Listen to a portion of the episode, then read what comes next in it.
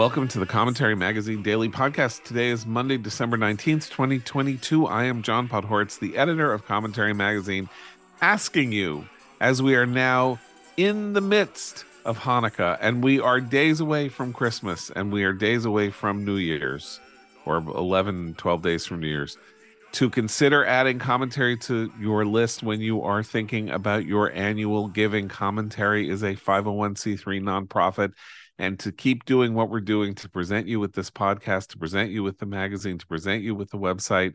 We need your help and support. That is how we keep the lights on and how we keep being here day after day. We do and do for you people, as Dave David Letterman once said.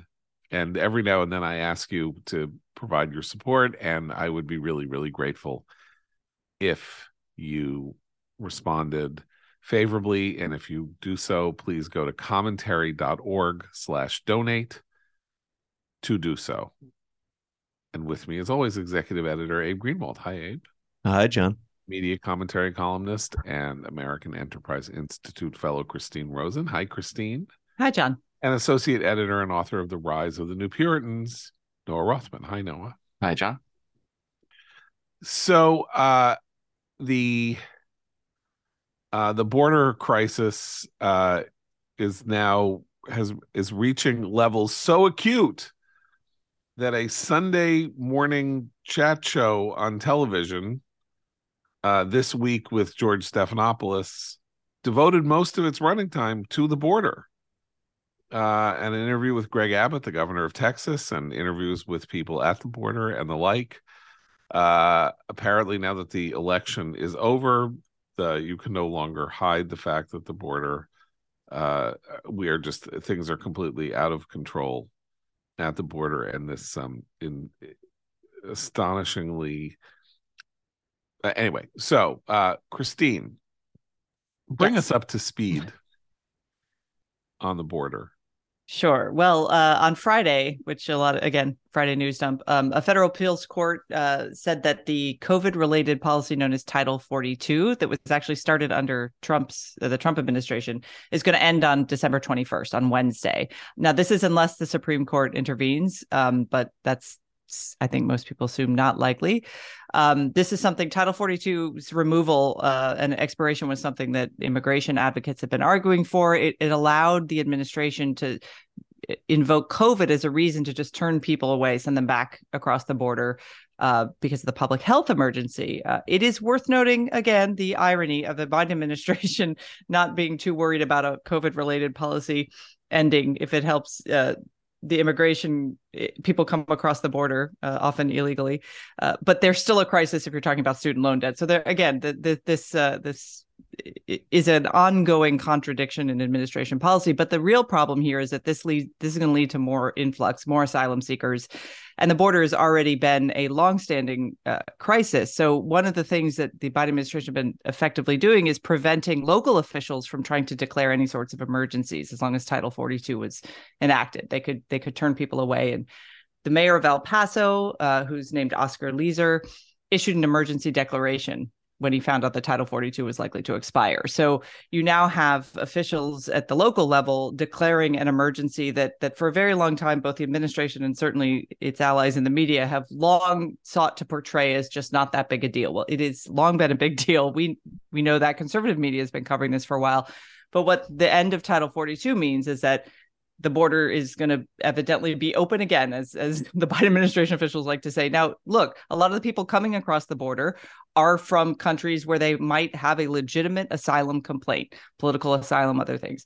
But the crisis right now is that we do not have an infrastructure in place at the border to track and to uh, process these asylum requests. And so, what we've had are a lot of contacts with people coming across the border who then are released and disappear and that's the last we hear of them and we've had lots of people coming across the border in the last few years who fit that who fit that description so this is this is this ongoing crisis I'll, it remains to be seen what the biden administration is going to say and do about it but uh, this does change things a bit. And as as you saw, John, during that report, there there were asylum seekers from Cuba, from other places, who all know that this is about to expire and that this means that it, it will be easier to come to the border. It's not just border towns. New York City's Mayor Eric Adams sounded the alarm yesterday put out a statement saying the city is not prepared for Title 42 to expire. The shelter system is full. We're out of money. We're out of staff. We're out of space. They've had all of 31,000 migrants this year since the spring. Um, and they're putting a lot of blame on Greg Abbott for shipping a grand total of 3,000 migrants from the border to New York City and highlighting the uh, the disparities of enforcement at the border and elsewhere in, in the United States. But this isn't just a Republican problem. It's not just a border problem. His own allies are saying we can't stop doing this, which makes it sound like it shouldn't be a COVID policy, right? Because it's not a COVID policy anymore. Yeah, uh, Gavin Newsom's also complaining, right? Uh, saying that California can't absorb any more of this, and they're going to be overrun. It's it's a weird. It's it's like uh, that thing when the, the the saying about how'd you go poor, uh, slowly than all at once. It's yeah. like uh, everyone was happy to sort of watch this happen until now. You know. I've often said on this podcast and elsewhere that I am I am as dovish as a matter of sort of emotion and history and intellect and uh, and and family history and all of that on on immigration as you can possibly be. But one thing has always caught me up short when I was in debates with people about this, say over the last twenty years, which is um, when uh, they say, but you know, look, we, we're a nation of laws. There are these laws about how immigration goes, and you're essentially saying that in this one area of law, there should be uh, an acceptance that there is sort of mass disobedience and and and and lax enforcement. And how can you how can you stand with that? and it's a very interesting point. I don't. There is no argument against the idea that illegal immigration is illegal and you can change the wording and you can call you can you can come up with some semantic you know way of uh, denying that the immigrants are in the country illegally um, and that therefore they're not immigrants in the classic sense but uh, uh, you can deny it but it's true. And we face now this situation in which basically many many many decades of a, world in which it was understood uh, everywhere that if you just get in, if you just get in and get across, uh, you were likely to be able to stay in the United States for the rest of your life. And the word, just like everything else in the world, uh, the internet age and all of that makes it so that any message, any the, the fact of this is now transmissible immediately and instantaneously everywhere at any point to anybody such that on this broadcast yesterday on ABC uh, these migrants who were interviewed by the ABC reporter at the border all knew about Title 42. They knew its ins and outs. They knew when it was going to expire. They knew, you know, that since it was a COVID era restriction, it was coming to an end, and maybe they could, you know, they could uh, the remain in place policy wasn't wasn't going to stand and all of that and so basically um, the entire country is outmatched.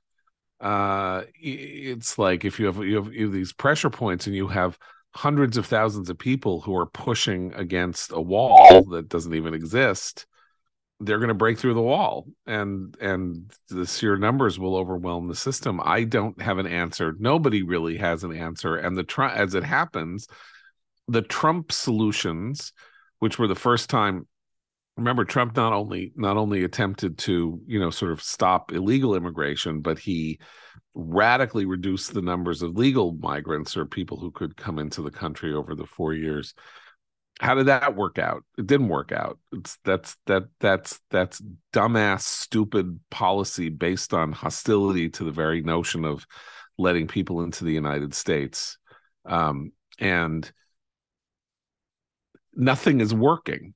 So this uh, the remain in the remain in mexico policy didn't really work all that well either by the way well, but so that, that, yeah, but, go ahead. But this is why the Biden administration actually does need to, to, proactively say what its plan is and what, and and eh, if not, I mean, look, Congress needs to deal with this. But the reason the Biden administration likes to stay silent on anything related to the border is that they were happy to continue the Title 42 policy because at least it was a break that they didn't have to. They could say, well, it's COVID, we're just going to extend it. We love illegal immigration, but you know, we just this is all we can do in in this crisis point Well, now it's time. They can't kick that can down the road anymore. They've got to deal with it. The other issue here is it's not just about people seeking asylum who might get turned away um, unfairly. It's not just about people sneaking across the border hoping to stay here illegally. There's a massive drug crisis going on at our border and a lot of fentanyl and being smuggled in via Mexican cartels that are highly organized and using our porous southern border to, to bring a lot of stuff in that's very bad for everyone in this country. So that there are security and health and safety issues with regard to the border that have nothing to do with whatever new policies we need to devise. But it is time. And and I think, you know, with a divided Congress and an administration that likes to look the other way anytime the border crisis comes up. It's unlikely to happen in the next uh, session of Congress, but this is something that I think both Republicans and Democrats, the ones who care about immigration, have been beating the drum on. So we'll see if Biden actually has a response. I'm not hopeful because he, he tends to ignore this, but this is going to be a major election issue if it if it continues uh, in the way it has before, in the political stunts and all the stuff we've talked about in the past. Doesn't this fall into Kamala Harris's portfolio? She was tapped. She's a, she's worried about root causes. Noah. That's right. I mean, Yeah, she the was tapped actual in. border policies are a little complicated for Kamala. She's Well, her really concerned about. that was her staff, if I recall correctly.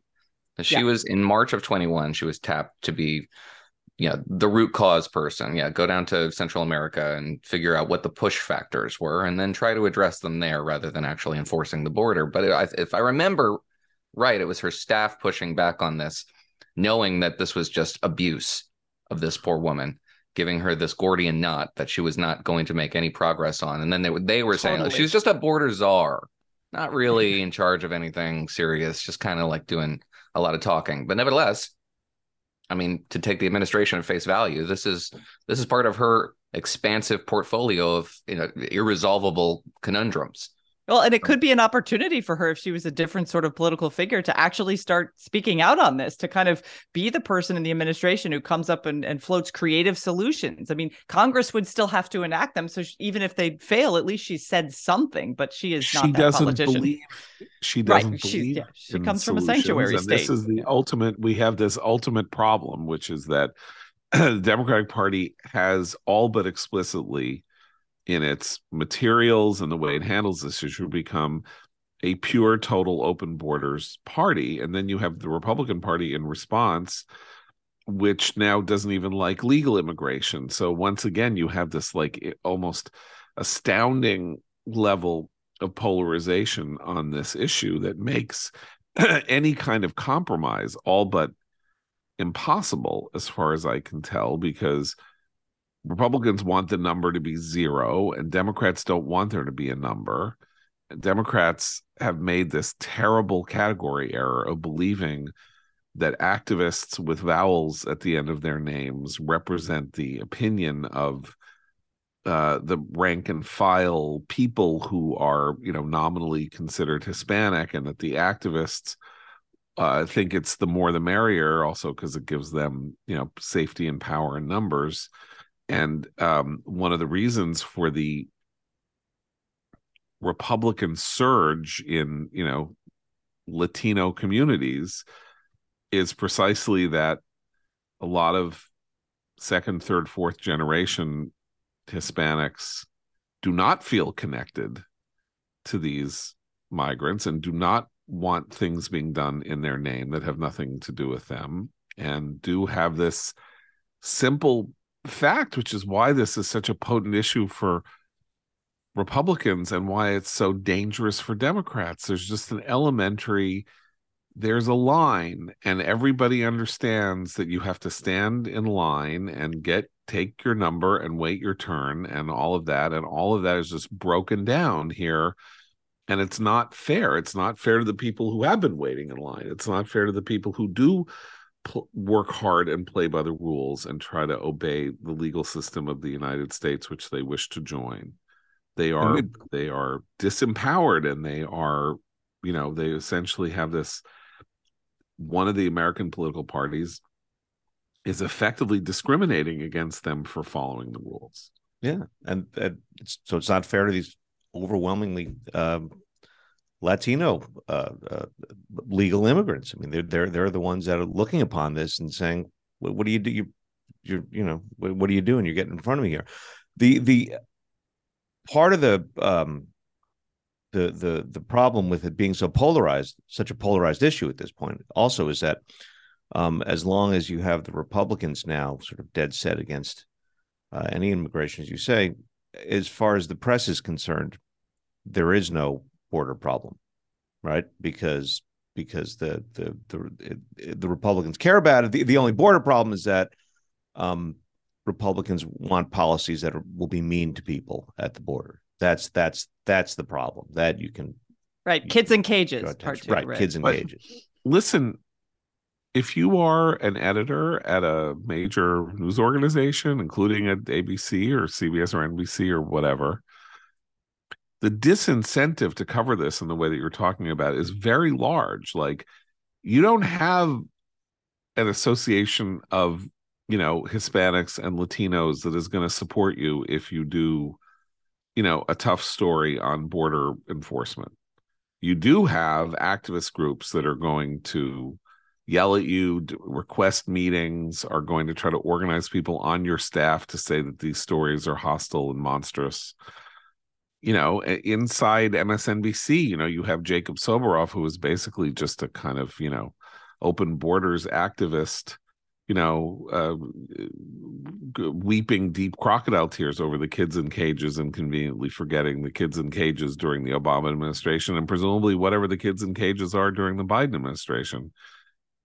And the kids in cages, by the way, one of the most offensive, one of the most offensive uh, propagandistic formulations. The reason that this was how people were being held was to deal with the fact that it is hot in Texas and that it's the summer. And what you don't want to do is have people in enclosed spaces if you need to hold them temporarily and make sure that they don't run off, but you don't want to put them in buildings where it's going to be monstrously well, hot. And worse than that, they were pictures from the Obama era that they were often using, claiming they were from the Trump era. And this policy has continued under Biden, and we haven't seen any of the same thing. So it was so it was such blatant hypocrisy on the part of the news media that reported this as some sort of uniquely it's the Flores Trumpian settlement. thing. It's the Flores settlement right. that requires the detention of minors uh, for brief periods while you process their for parents, their safety, for you, their own for, safety before yeah. you reunite. Right, exactly, exactly. It was what was offensive about the Trump administration was, was um, John Kelly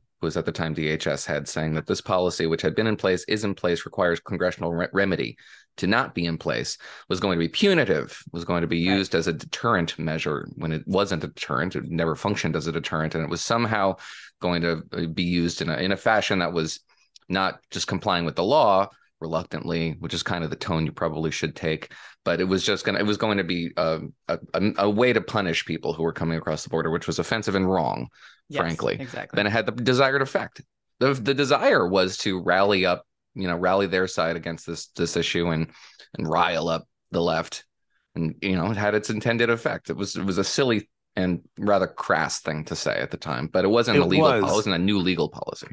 It was, but uh, you have to say that one of the one of the reasons, one of the unintended unintended consequences of America being a compassionate nation in this regard is that there is no deterrent effect from you know uh, in a world in which you have hundreds of thousands if not millions of people attempting to get into the country illegally what's your deterrent against this wave of people so if you transmit the idea and it wasn't just it wasn't just kelly jeff sessions did it when he was attorney general you you try to scare people from not coming. It's like if you come, we will take your children from you. If you come, we will do this, we'll do that. Like, don't come. Now you can understand why that is it, it is offensive to the you know is offensive to anybody's you know emotional spirit and it is a it is an offense against the whole notion of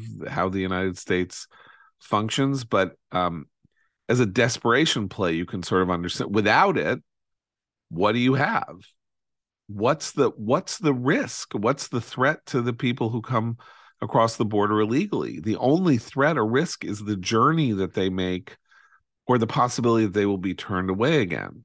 But if eh, they will be turned away and therefore every all the hardship that they experienced getting to the border was for nothing But if the theory is if enough of us come at once and there are a million people waiting at the border, we can burst through. They they can't process us in time. We will just simply, you know, take get on that bridge to El Paso and cross that bridge. And uh, how are they going to stop us? They going to shoot us? We'll just, you know, I mean, we'll be under the bridge and then we'll swim across the river. Like how however it is you want to slice it. Like so you I feel like we can sort of understand why the deterrent idea was seductive and attractive to these guys who also obviously don't really care about the issue uh, and that's why this is so intractable a problem. It's like a lot of these mores and it's like what if you test them you know if you test a law uh if there is a mass disobedience of the law then you have a real crisis because laws are partially there because people follow them and don't say i'm not going to follow them. Like what do you do? How do you how do you how do you enforce how do you enforce a law when you're you have 5000 cops at the border and a million people and they can't shoot you know? You you can't well, you know even even obama said uh don't send your kids. Don't so we can't yeah. keep track of them terrible things happen to them God knows if they'll get back, if they'll survive, if they'll be kidnapped. Don't send your kids to to to the border. I mean, so yeah, but now that's that the message now from the Democrats is so far to the left of even that responsible messaging. Now it's no human being is illegal. Like it's just so it's so much like a sign that someone puts in their yard to virtue signal rather than any sort of semblance of thoughtfulness for the safety and well-being of the people who might be trying to come over here. Like a lot of these people die. They die in the desert, they die drowning, their children die. It's horrifying. And we obviously need to do something. But the idea that we should just have an open border you cannot eh, countries don't have open borders not i mean this is not this has been a long-standing problem in europe it's been a it, this is something that i think we've we've we want to feel good about ourselves as a nation and the kind of nation we are and we are a nation of immigrants. All of us are on this podcast are come from immigrants who came here often in desperate times uh, looking for freedom and opportunity. But you have to have a policy in place that allows for people to take their turn to come in when they need to uh, and and not as you say john the rule of law exists for a reason and challenging it without any sort of pushback from elected officials who say you know what? You can't this is not the way to do it and you're not hearing that from the Democrats now. And I think it's, again, it's a huge opportunity for Republicans who actually want to do something responsible, but they too are eh, beholden, unfortunately, to their kind of crazy right wing on this matter. I mean, I think it's important that you invoke the rule of law because that goes to what I was talking about, which is that the rule of law is only effective when people accept its legitimacy. And the problem with a circumstance like this is certain types of messages like you know just shoot them when they're coming across the border will start sounding weirdly attractive to people because the rule of law itself seems to have broken down. And what what it what what is there besides the rule of law? There's just sort of naked aggression there's or force. naked or yeah, you know yeah or frontier justice. Like frontier justice is what you have before you have the rule of law. Because there's no way there's no agreed upon standards. And if we have a you know generations long system of scoff scofflawery the idea that rule of law at least at least in this realm um, has broken down and that something else more um, elemental needs to come into play will be more and more attractive as time goes on. Now, the American people in polling continue to be positively um, disposed toward immigration, not just legal immigration. I mean, they believe that immigrants are a net positive to the country. Like in the 60s, the polling numbers are in the 60s consistently, that it's a good thing immigrants work hard they you know they do jobs other people won't do they do that blah blah blah like all of that. This is not something where if we follow public opinion and if you have rational uh, policy ideas the public will not support the public will support them because they also like law and they don't think you should break the law and all of that. As i say the part this is part of the brokenness of our political system that that this this is where the center is and almost no politician in, in, inhabits the center. Which is we've got to figure out some way to stop this wave of illegality and we also have to figure out a way to be welcoming to the people that we should welcome. Did you know a 2018 study showed half of prenatal vitamins tested had unacceptable levels of heavy metals? I'm kat mother of three and founder of Ritual. When I was four months pregnant, I couldn't find a prenatal I could trust, so I created my own. Ours is made traceable, third party tested for heavy metals, and recently earned the Purity Award from the Clean Label Project. But don't just take my word for it. Get 25% off at ritual.com slash podcast. With that, let me talk to you about Bambee, when running a business, your employees can create all kinds of interesting situations. Let me give you one like somebody comes to you and says, person doesn't bathe, smells horrible. Like, how, how do you handle that? How do you talk to such a person and keep comedy in the in the workplace? You better talk to Bambee. Uh, with Bambee, you get access to your own dedicated HR manager starting at just $99 a month, available by phone, email, and real time chat. So onboarding and terminations run smoothly, team members reach peak performance, and your business stays compliant with changing HR regulations. And with Bambee's HR Autopilot, you'll automate important HR practices like setting policies, training, and feedback. They look, an HR manager could cost your company 80 grand a year. Bambee starts at $99 per month. Schedule your free conversation today to see how much Bambee can take off your plate.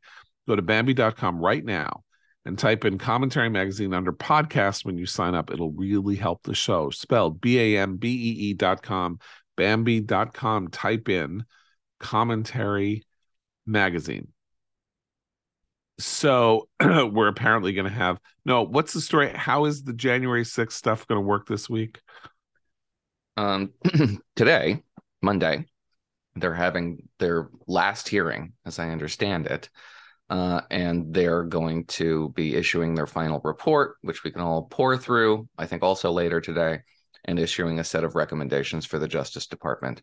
Most uh, of uh, most analysis of which, pre- preliminary analysis of which suggests there will be uh, criminal and civil referrals uh, involving the president, maybe some people around the president, to the Justice Department so uh, we're yeah we're told that uh, there may be as many as three recommended referrals to the Justice Department against Donald Trump personally for his involvement in the January sixth insurrection. Those being obstruction of official proceedings of Congress, conspiracy to defraud the United States, and insurrection. So, how dismissible is this as a as simply as uh, politics? Do you think, or here, here's what we have. We have the way that this has gone since the January 6th committee was established. I think I referred to it the other week as the as the uh, Obi-Wan Kenobi play, which is you know, you come after me, but the more if you come after me, the more I will be strong. You know, if you strike me down, I shall be stronger than you can ever believe. And that has been, oh, they're due, they're pulled terrible. You know, they're having this committee and they're having these hearings, and you'll see people are going to think it's just so unfair and they're just like going after Trump and all this. And I, I think that attitude is demented. I think Trump has really been hurt and degrade, you know, Trump's position among people who aren't that who aren't in love with him has been vastly degraded. Well, and, uh, and, and we're gonna we're, go ahead. Yeah, I was going to say we're just and we're going to get the details when the report is. I mean, this is what's interesting, right? So we've heard, you know, we heard some testimony. People didn't follow it granularly, but there's going to be, I assume, a lot more heft and uh, background and documentation in the report about things like witness tampering, about pressure campaigns on the people who who were who were called before the committee, and just all of the ways in which all of the reminders of how Trump does business, whether as a businessman or as a politician or as a post president, like everything about Trump that, as you say, John, people don't need reminding of right before the holiday season is going to be right out there to see again. Well, the question that John asked was how much of this is attributable to politics. And even what we've been privy to, this is the third, no, sorry, eighth or ninth January 6th committee hearing. And if you've followed all of them, as I have, a fairly granular level, level I think you could attribute political motives to not issuing a referral to the Justice Department regarding obstruction of Congress, for example, certainly conspiracy to defraud the United States government. Insurrection, very debatable, high threshold of evidence there required for something like that. Um, I think you could say that that's perhaps politics going against the president. It would be politics in the president's favor had they not issued these recommendations because they would be making political considerations in the process of not issuing those referrals. They would be destabilizing to the American political compact. They might help Trump more than hurt Trump. Those are all political considerations um, outside the purview of the Justice Department. So, Abe, where do you come down on this? It hurts him or it helps him. I, you know, he's in this obviously very Trump is in this very um complicated moment for him as his poll numbers have clearly cratered among Republicans. And now even in polls where people are asked the open-end question who do they want to be the Republican nominee in 2024 open-ended meaning they're not given a list of names to choose from. They are choosing DeSantis. The last this poll that was happened last week had DeSantis up by 12 that's a pretty staggering fact like eh, you know and Pence wasn't even sort of anywhere in there. So we DeSantis has clearly moved into pole position among rank and file Republicans who are being, you know, who who are being reached by poll, you know, which means that they're being reached randomly. He is not in good shape right now where this is going. Does this trigger a an autonomic defense response among Republicans where they go, um, "Oh, they're they're after him again." Just let him alone. A negligible one. But the thing about the the um the the, the crisis that whereby Republicans now feel constantly victimized um, is that it's it's endlessly repurposable. So you don't have you don't have to come to to Trump's the, the, stop the steal is is so old. You you can repurpose the same sentiment um, uh, in all sorts of ways uh you the same goes for the paranoia you know you can you can there are new conspiracy theories to latch onto there are there are new wrongs uh to be avenged and i think there's a there's a big degree of boredom with with uh, uh, even among those who had been sympathetic on the right they're they're sort of bored with with trump's brand of that there's kind of some evidence for that in in what Kari Lake is doing Right. So Kari, Kari Lake's out there now saying she she identifies as an election denier. This is a clip that I came across the other day. Her pronouns are I and great. one. It's so obnoxious mean, and stupid. It's so obnoxious and so provocative and just like really ham fisted, chewing the scenery to a degree that like is just kind of generating eye rolls. I mean, obviously Kari Lake is no Trump, just right. by virtue of her stature, not her performance art, which I think I, I maintain she's pretty good at. A lot of people disagree. Okay. But, but, nevertheless, the message isn't finding a lot of takers. It's not generating the enthusiasm that you would expect it to if this was really a rallying cry for the modern Republican Party so so my kids and I every year have the the Christmas what are Christmas classic movies in our household that we watch. And so last night we kicked off our our our viewing with the uh, National Lampoon's Christmas Vacation, an amazing movie. And I swear to God, Trump is becoming Eddie, the weird brother who shows up in his tenement on wheels, you know, RV and like just inserts himself into what would otherwise be a sort of nice family gathering. And I feel like Trump that Trump and his folks are getting that reception more and more from people, not from the media, which wants to continue to to give oxygen to his you know crazy which is because it's good for democrats and good for the media. But i i totally agree. The Kari Lake thing i actually just laughed out loud when i saw that. I mean and she's obviously doing she's actually doing the Stacey Abrams grift right? She's got a website there that you can go and give her money. So now she's going to raise money for her for her you know supposedly stolen election. So i mean this is now becoming i guess a kind of offshoot political grift that both democrats and republicans will now embrace after every election. To torture um, the metaphor he's Trump is emptying the RV's sewage system yes, into, exactly. our, into our national sewer. Perfect. Clo- clo- yeah, in a in a poorly closed robe. There we go.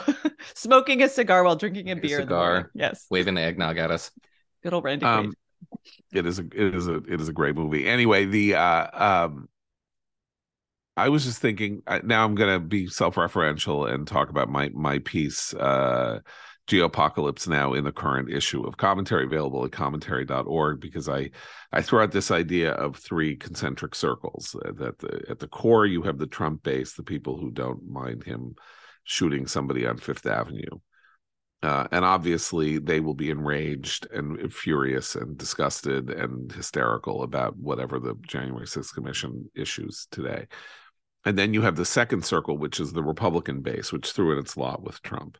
And then you have the third and much larger circle, which is the Republican Party as a whole, people who are much less politically engaged, are, are Republican voters because they, you know, fundamentally agree with the general tenor of the Republican approach um, and don't like liberalism and all of that, but uh, but but uh, seem to be the people who either uh, withdrew from their affection for Trump or never really had that much to begin with, but were fine with him or whatever.